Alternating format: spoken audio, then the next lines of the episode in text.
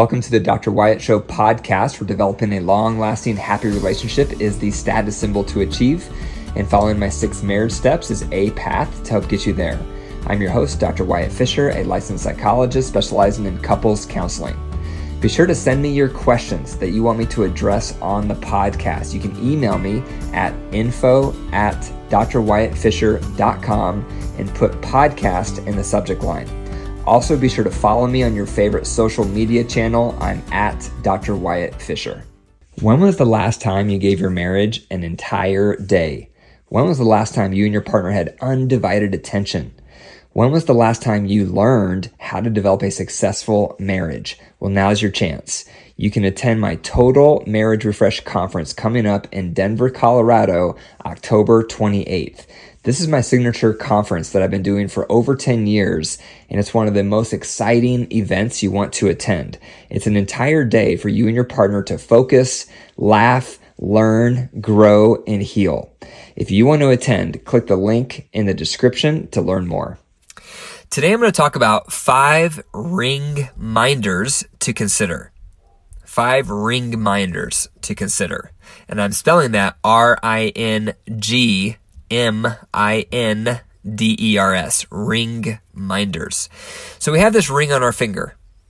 And when we're getting married, the ring is a huge deal we're shopping for them, we're researching rings, we're looking at rings, and you finally put on the engagement ring, and then you get married and you put on your wedding band. But after a while, we stop looking at our ring, or we stop noticing the ring. And I remember when I was first shopping for rings for my wife, I we wanted to get a silver type of look, and so initially I bought her white gold, but that had a bad reaction to her skin and her finger turned green. So that didn't work very well. So eventually we had to upgrade to platinum. And then the solitaire I got her, I had no money at the time. I was just graduating undergrad college. And so I remember the, the diamond I got her was very low quality. And I remember we visited her grandma in Germany shortly after she got her engagement ring and her grandma grabbed her finger and looked at it and thought it was glass. That's how low quality the diamond was because it was, it was very cloudy. and so thankfully through the years, I was able to upgrade that diamond to a nicer quality. But those are huge days. Those are huge memories of the ring and picking out the ring. But again, after we're together for a while, we forget to look at our ring and we forget what our ring signifies. And so that's what today is all about is five ring minders to consider. So every time you look at your ring, I want to encourage you to consider these five questions I'm going to go through. Number one, how much are you putting your marriage first? When we're first courting and dating and first married, all of our energy is going towards our partner. It's new, it's exciting, we're in love. But after a while, if we're not careful, the focus goes outward to mortgage, to kids, to career, etc. And before long, marriage takes a back seat. It doesn't get our energy, it doesn't get our attention. And it gets lower and lower on our priority list. So that's the first thing you want to constantly watch out for because the the natural drift in marriage is towards unhappiness because we tend to be selfish by nature. We tend to be distractible by nature. Lots of things are vying for our attention. And if so, if we're not intentional and proactively trying to nurture our relationship, it's the natural drift is towards unhappiness. So that's question number one is how much are you putting your marriage first? And if you're not, what type of changes do you need to make to put it first? Perhaps that's less of a hobby. Perhaps it's less work hours. Perhaps it's less tech time. Whatever it is for you, but to consider what changes do you need to make to put your marriage first. It's paramount for your marriage to do well. Second question to ask yourself when you're looking at your ring. How much are you one eye in and one eye out? This is a concept I co- cover elsewhere. And Jenny Schuyler, who's a therapist in Boulder, talks about this concept, and I really enjoy it. And what it is, is it says basically that we have two eyes in marriage, and some of us are two eyes in. And that's the spouse that's preoccupied with themselves, their world, their needs, their concerns, and they lose track of their partner because they're self absorbed. That's two eyes in. Others of us are two eyes out and that's the person who continually focuses on their partner's needs and what their partner wants and what their partner feels. And they lose track of themselves. And so that's also toxic. So the goal for all of us to become good partners is one eye in and one eye out. And that's the person who's tracking what they feel and what they need and what's best for them while, while they simultaneously consider and track how will that impact my partner? Because what's their needs? What are their priorities? How are they feeling?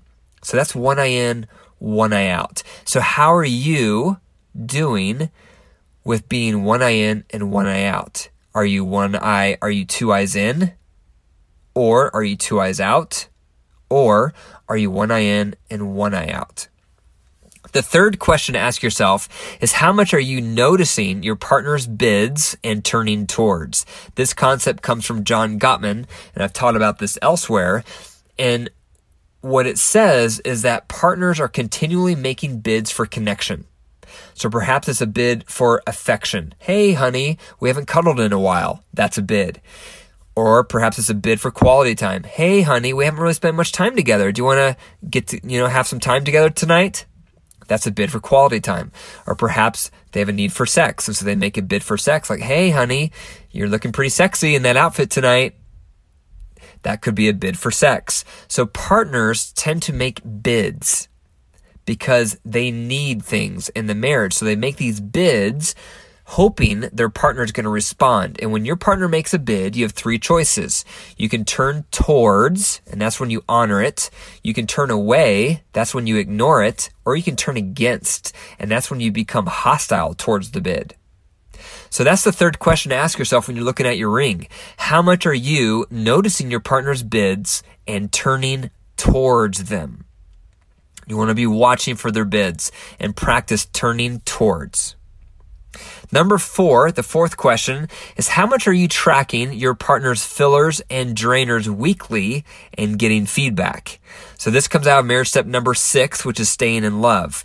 So the fillers as a review are all the things that you need to feel loved and satisfied. And the drainers are all the things that makes you feel negative towards your partner. And so ideally, you have your partner's list, your partner's list of the top three things they need to feel loved and satisfied, and the top three drainers that you do that makes them feel negative towards you. You want to have that list and you want to be looking at that list daily and then weekly you want to ask for feedback. How am I doing on each of these areas of your fillers and how am I doing on each of these areas of your drainers? You want to get that feedback weekly because that shows that you care. That shows you're trying to be the best partner you possibly can. And when you're getting that feedback, you want to have the heart of a student. And students are teachable.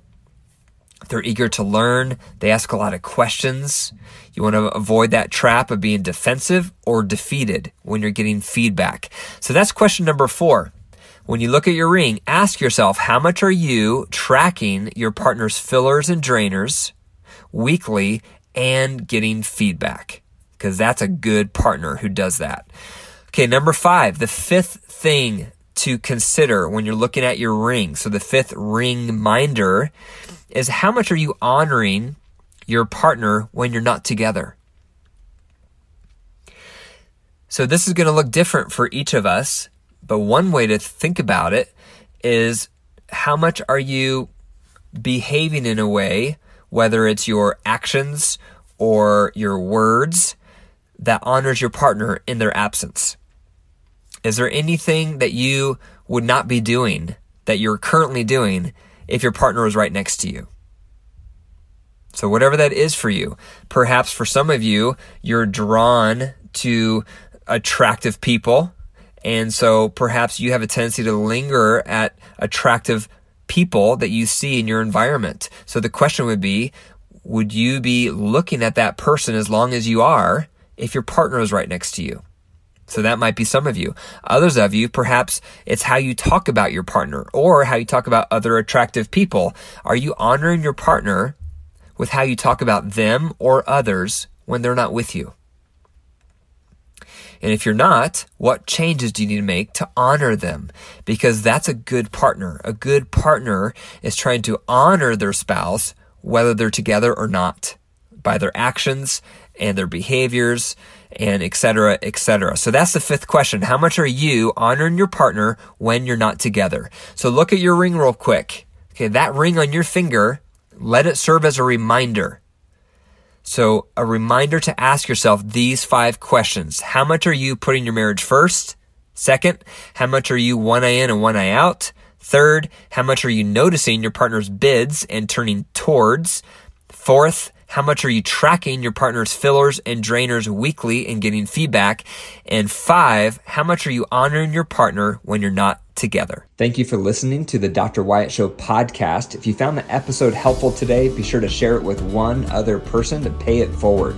Also, if you want to improve your marriage, be sure to receive my ABCs. A is my app, Keep the Glow, KTG. This app is to improve your communication. You can download it wherever you get your apps. B is my boot camp. The boot camp will provide my best resources and live Q&A with me every week. C is coaching. This is where you will work with one of my master coaches to help you and your partner work through your resentments so that your marriage can improve. To learn more, check the links in the description. And remember, your marriage is alive. If you care for it and nurture it, it will grow. But if you deprive it and neglect it, it will wilt and die. The choice is up to you. Take care.